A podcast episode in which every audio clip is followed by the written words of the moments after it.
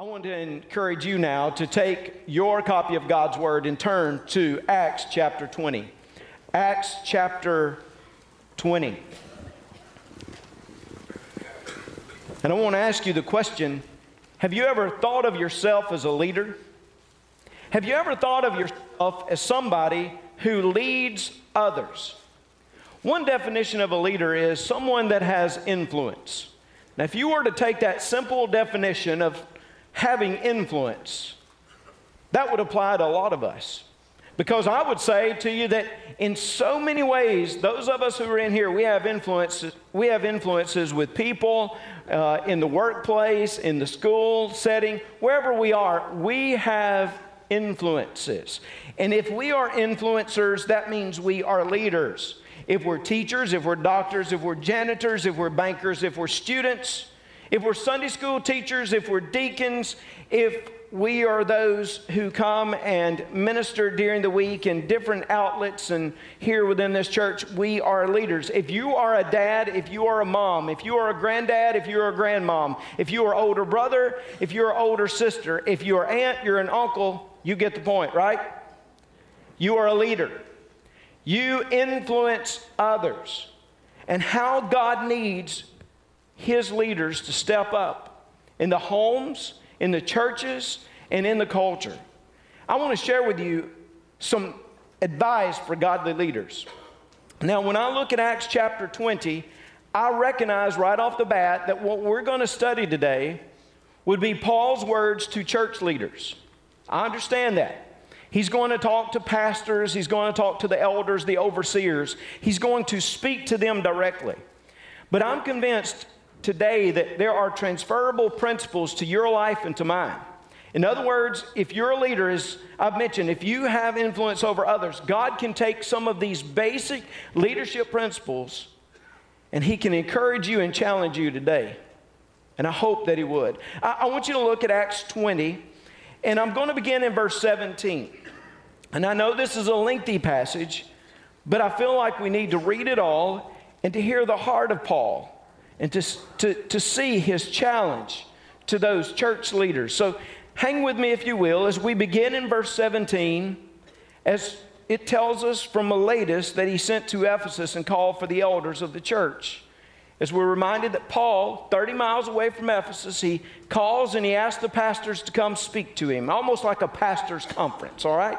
Like a pastor's conference where he can speak to them. And here in verse 18, we begin to see his words. It says, and when they had come to him, he said to them, You know, from the first day that I came to Asia, in what manner I always lived among you, serving the Lord with all humility, with many tears and trials which happened to me by the plotting of the Jews, how I kept back nothing that was helpful, but proclaimed it to you, and taught you publicly and from house to house, testifying to Jews and also to Greeks, repentance toward God and faith toward our Lord Jesus Christ.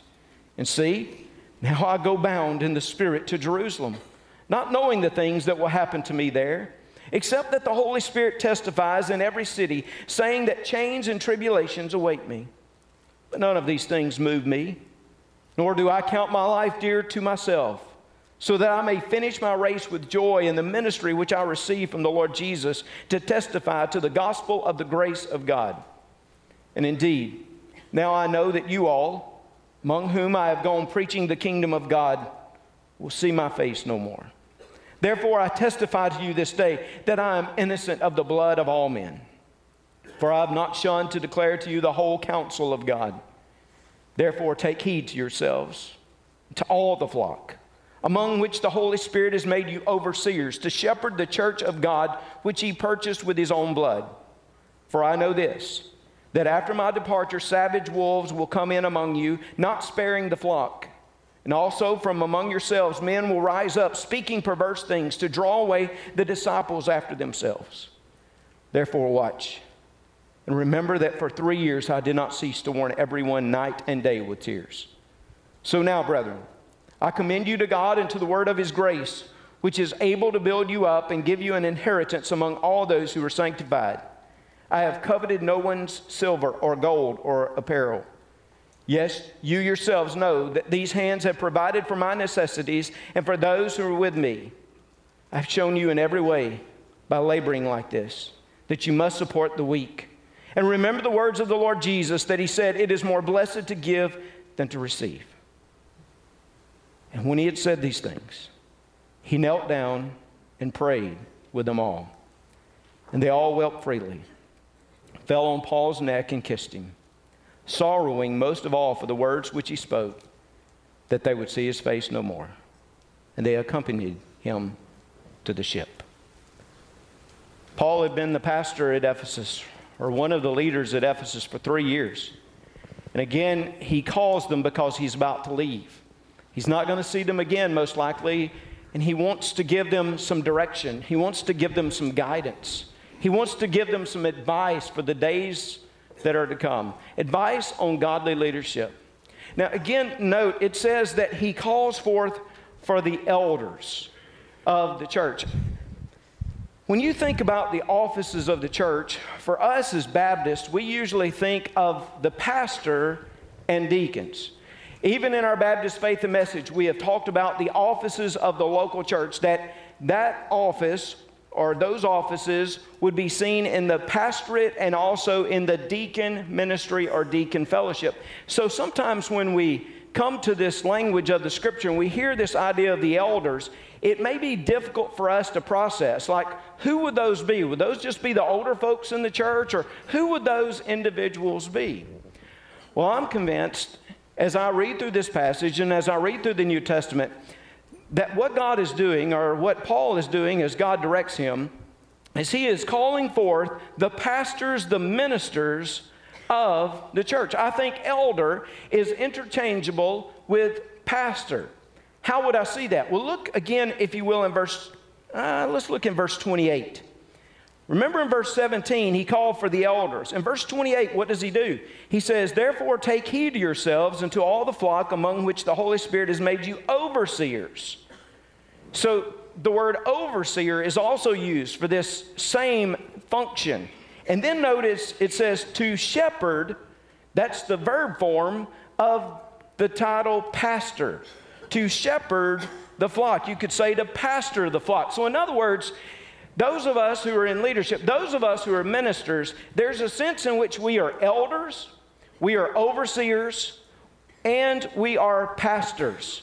That's the biblical role of the office of pastor, the terminology, the elder. Now, listen, I'll be honest with you. I don't want you to start calling me Elder Reggie. Nothing wrong with the term, I just don't like it.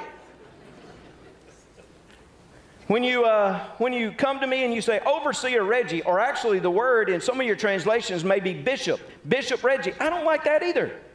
Don't call me pastor, I like that. That's, that's just a personal preference. But all three of those words refer to the same office. See how they're used here? I know some denominations, they try to like split it apart or so, but in this passage, he is talking to elders and he talks to them about being overseers and he's talking to them about shepherding or pastoring the flock. All three terms are brought together here in this passage. And as we think about those terms, and their meaning in the context of this passage, we're able to see leadership principles. Now, it's been a struggle for me this week to be able to kind of bring it all together here. I'll be honest with you. I've, I've gone back and forth. Uh, uh, I went to Leslie as she was writing my sermon, and I said, Hey, I think this would probably be better here. Let's not do this here. But I have struggled. I've even talked to her about it. Like, how would I bring this together? So, I actually want to borrow from one of the legends of Southern Baptist life a guy named Dr. Adrian Rogers. Some years ago, when I was doing my PhD work, I got to call and interview him over the phone regarding pastoral ministry and, and how he would take pastoral ministry today, his understanding. And he talked to me about these three words the elder, the overseer, and the pastor. And he said basically what he would see in those titles he would see maturity, he would see management and he would see ministry. Well, you know, those of you who ever heard Dr. Rogers, you would know he would alliterate, okay? He always did. But he said, there's something in leadership of where there is maturity that goes along with the title of elder. There is something about management, it goes along with the title of overseer. And there's something about ministry which naturally links to the idea of the pastor. So let me break that out for you today because, again, I think those areas could speak to all of us who are leaders. Let's take, for example, maturity. He calls forth for the elders. The elders, it is maturity in spirit, not just maturity in age. Some of you say, oh, elders, that means they must be older. Well, I'm not sure I would qualify yet. Some of you probably say, yes, I'm getting older. But obviously, I've pastored since I was like 21 years old. I look at Timothy in the New Testament. Timothy was so young, wasn't he? Maturity didn't refer to physical age, it rather referred to the spiritual the spiritual state, the spiritual growth that had happened in your life. It spoke to character. Character of faith. Maturity speaks to character. And, and I hope that you hear Paul here talk about his character. What does he say? He says, You know, you know me. You know my character. You know who I am. I've been with you for three years and you've heard my motivations. You've heard my heart. You know me. He was one who had matured in his faith from being saved there on the Damascus Road to growing in his faith. And he was recognized, he was recognized as this elder, this pastor. And he exemplified the integrity that he should in his life. Let me say this Max Lucado, some years ago, wrote and he said that leadership is more about being than it is about doing. Or at least it begins with being instead of doing. In other words, if you are to be the leader that you should be, whether it's in your home, whether it's in your business, whether it's in your church, it has to begin with who you are, your being. It's not just what you do, it's your character, it's your maturity, it's your integrity that you have. It is the most important aspect of your life. Some years ago, when I was in seminary, I started reading a lot of leadership books by a guy named Warren Bennis. Some of you may be familiar with him. He was not necessarily a Christian, or he didn't write from a Christian perspective. He just wrote on leadership. He taught for years at USC. And I remember reading his second, well, his second take on leadership, his revision to his first book. And what he said is that by the time that he had written his second book, he had determined that in all areas of life, integrity was the most important virtue or character of the leader. One of the reasons he said this is because he had seen his hero commit some moral failings in his life and unfortunately move him out of leadership positions. I think that's what profoundly affected him, but he came back. Think of this. A non-Christian, he writes and he says, it's the integrity that you show. And Paul, as he is writing through this, he is going to talk about integrity. He's going to talk about how we are to have mature faith in the face of the audiences that are out there. Persistence, faith, authenticity. Again, what does he say? He says, You know me. And oh, how they had gotten to know Paul over those three years. And Paul wasn't about pretense, was he? Paul, I think, was just an authentic believer, and he set himself before the people. He says, You know me. Now, pretense, listen, pretense is the practice of children. Would you agree with me? Pretense is the practice of children. There's nothing wrong with pretending, using your imagination, especially as a child. I don't know how many different wardrobes Ainsley Grace has.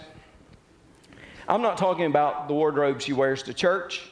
I'm talking about the wardrobe she just dresses up in. Now, she doesn't do it as much as she used to, which is bothering me because she's getting older, and that means I'm getting older, and she's not the little girl she was. But you know, like some days she would come down and she'd have Cinderella, a Cinderella outfit on. She'd have these high heels, walking down those steps, and I would pray, Lord, please get her down the steps safely. She had come down, and of course, all this stuff and everything. She had a little bit of an Ariel look at times. She even had Jasmine. Sorry, we were into Disney princesses, obviously. But she had all these different things that she would come down in. And we would, we would say, Oh, that's awesome. That's, that, that's so cute. Look at her. She's just awesome. She's precious. She's sweet, right? That's what you do. You do something like that.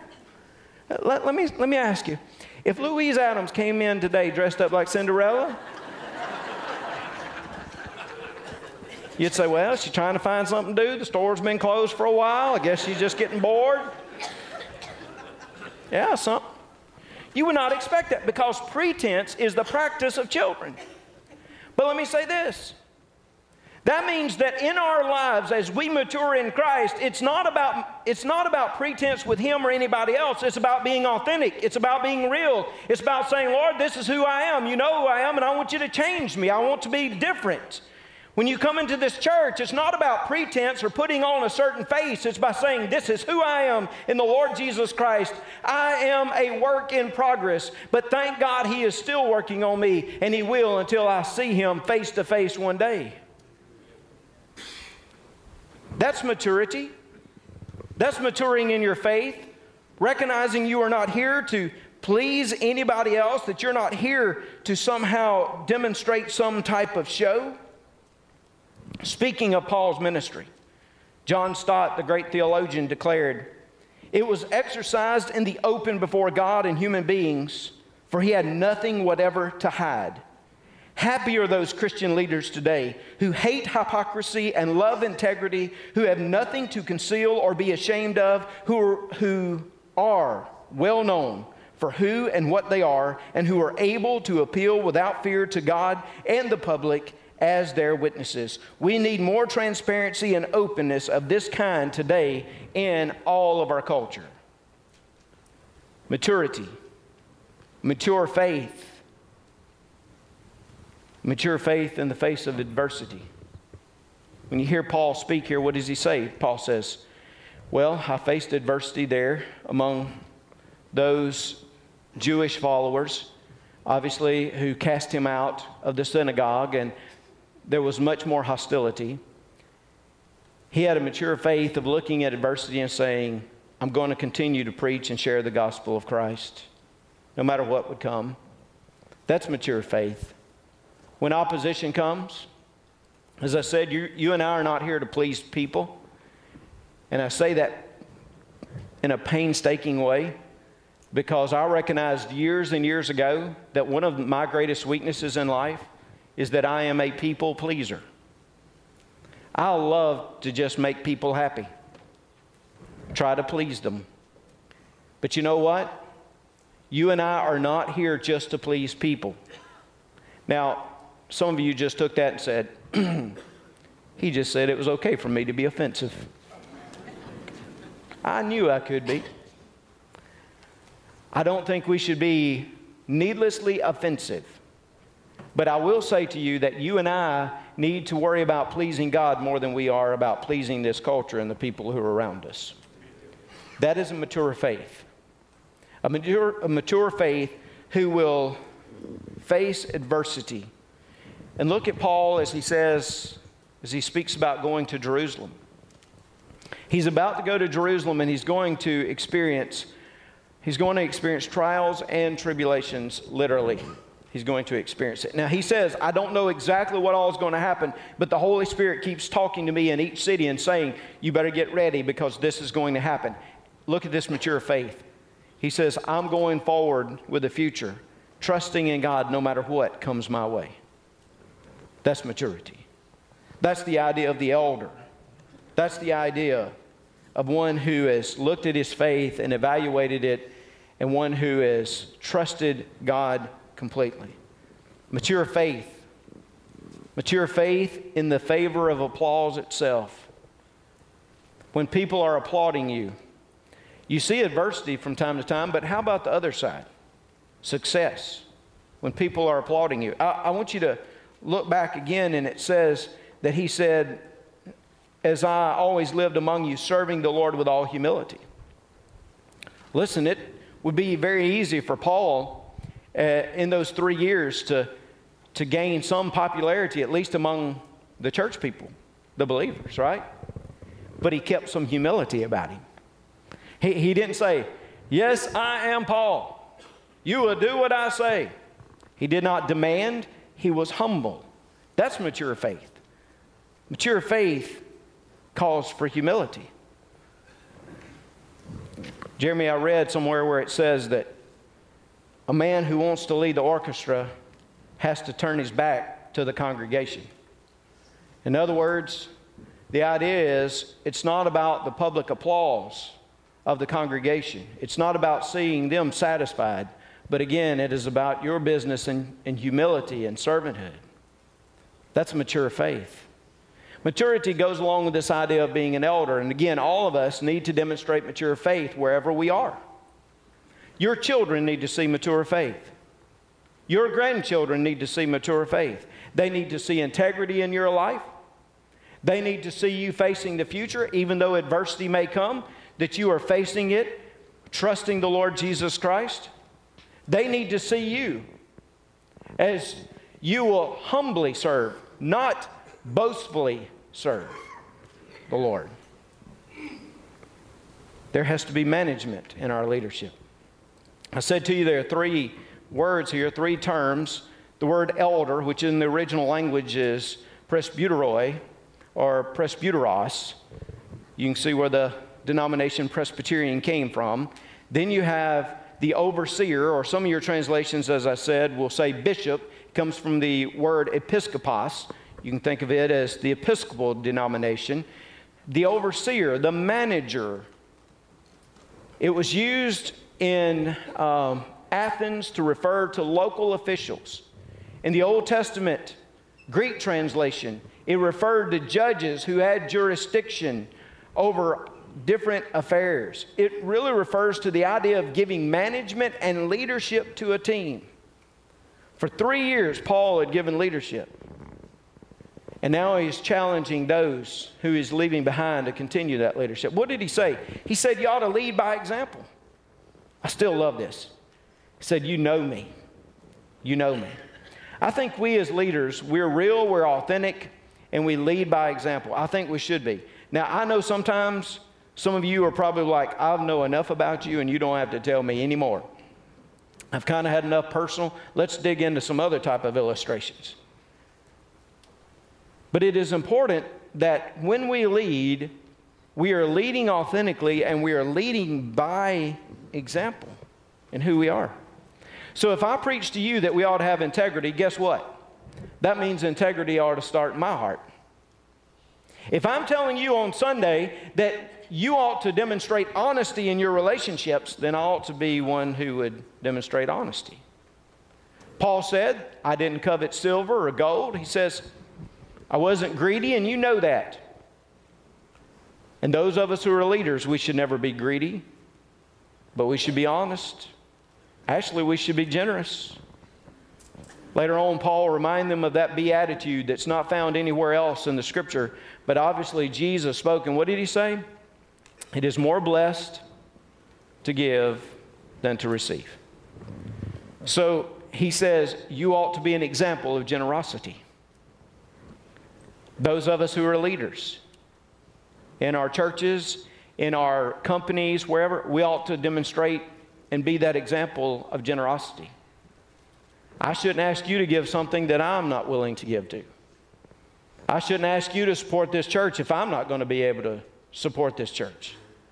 I shouldn't ask you to give the missions offerings if I don't commit myself to say, hey, I'm giving you this missions offering. And you, as a deacon, you as a Sunday school teacher, whatever else, you ought to be generous with your time and your. When you walk out of this place and you see an opportunity for generosity, may God convict you and may He convict me to do what He has called us to do. We lead by example. We ought to be hardworking.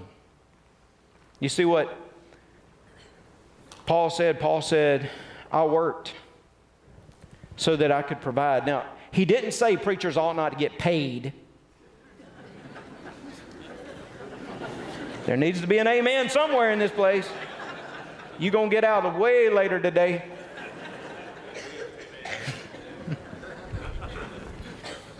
He didn't say we, we, we didn't have to, he said, I just want you to know this is the reason I did what I did, so you wouldn't think I was taking advantage of you.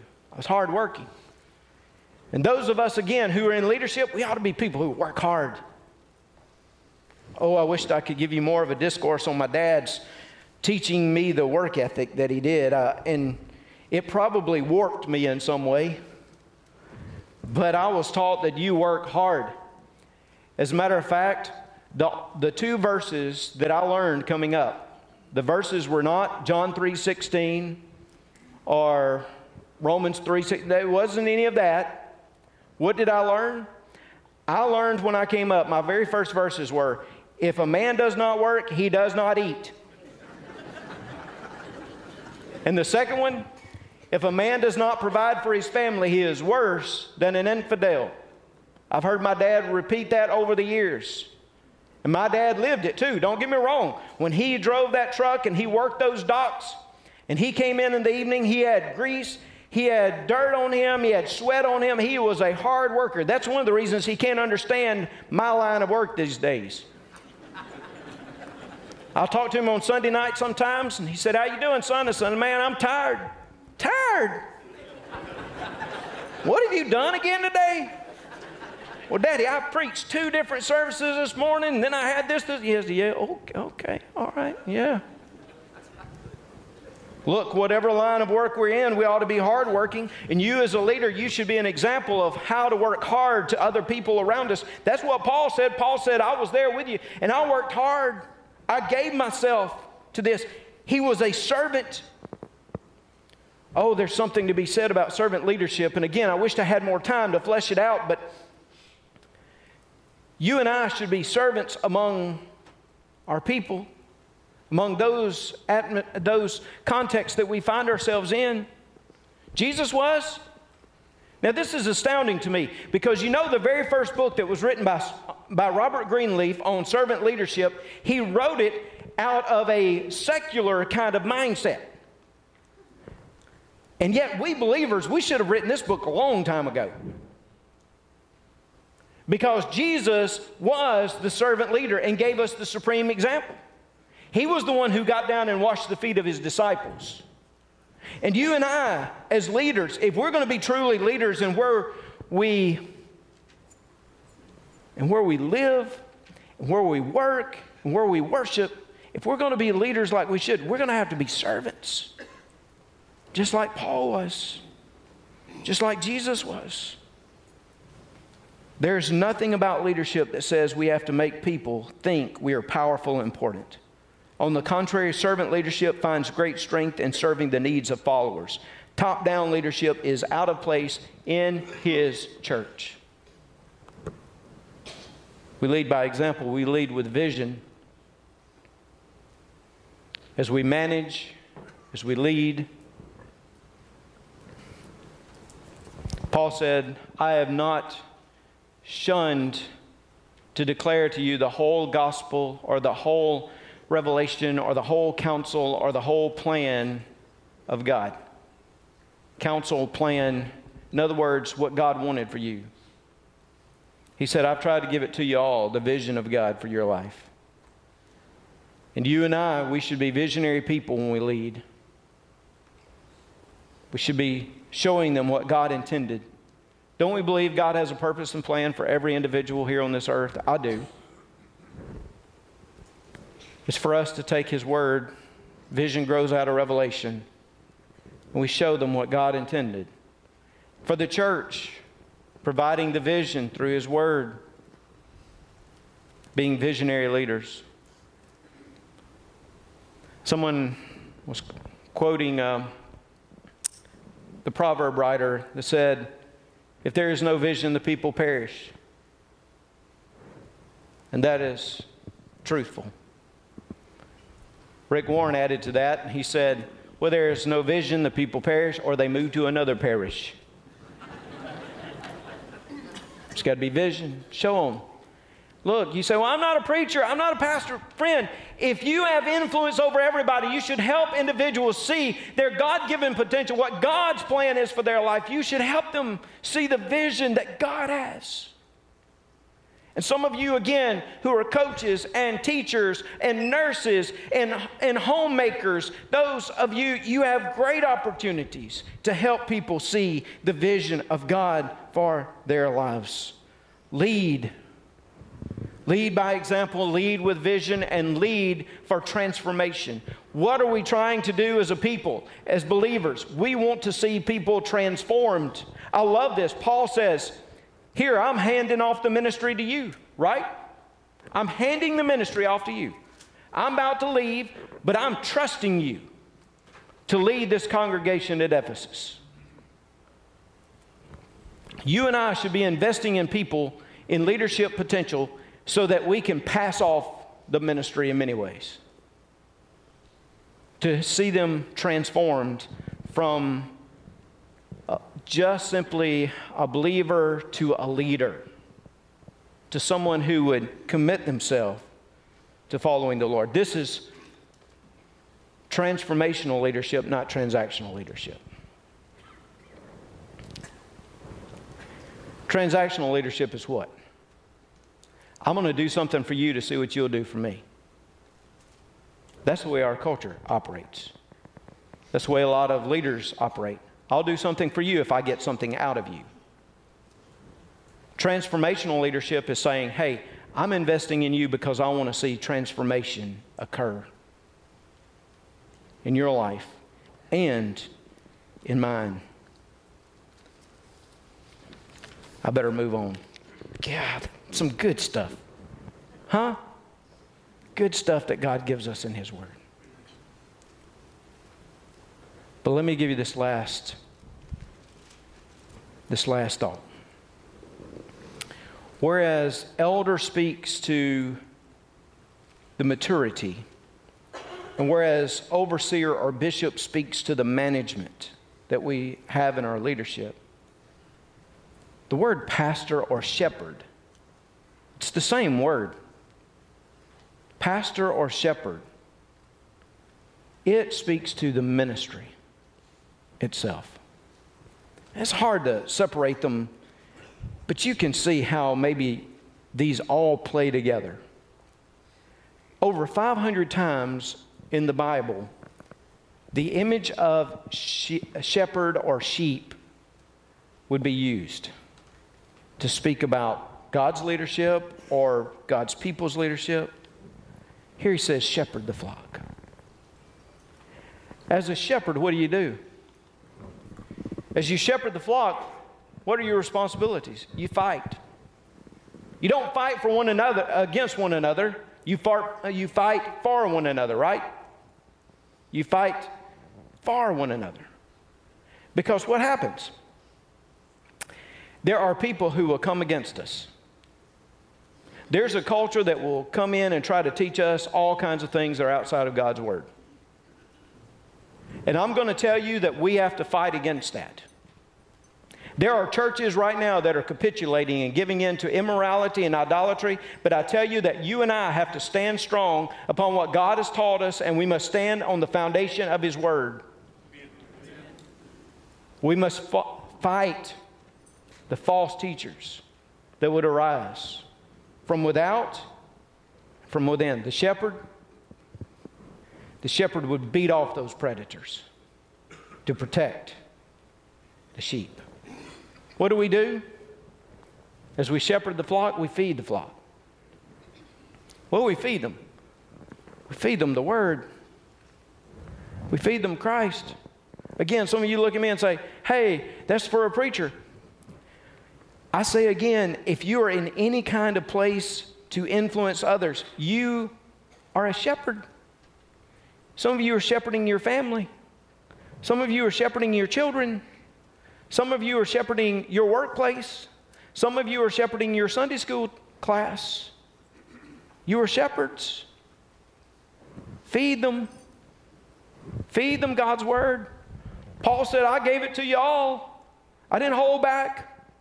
Listen, there's sometimes I've got hobby horses I wished I could just preach every Sunday, you know? But God has called me to give the people of God a, a steady diet, a healthy diet of His Word. So feed and to feel. As you shepherd the flock, feel. Did you feel the intimacy and the emotion in this passage? I, I hope you did, especially this is Paul's last time with the church of Ephesus that he's left. He stayed here longer than he ever has in any other ministry position. And he loves them. Can, I hope you can feel that.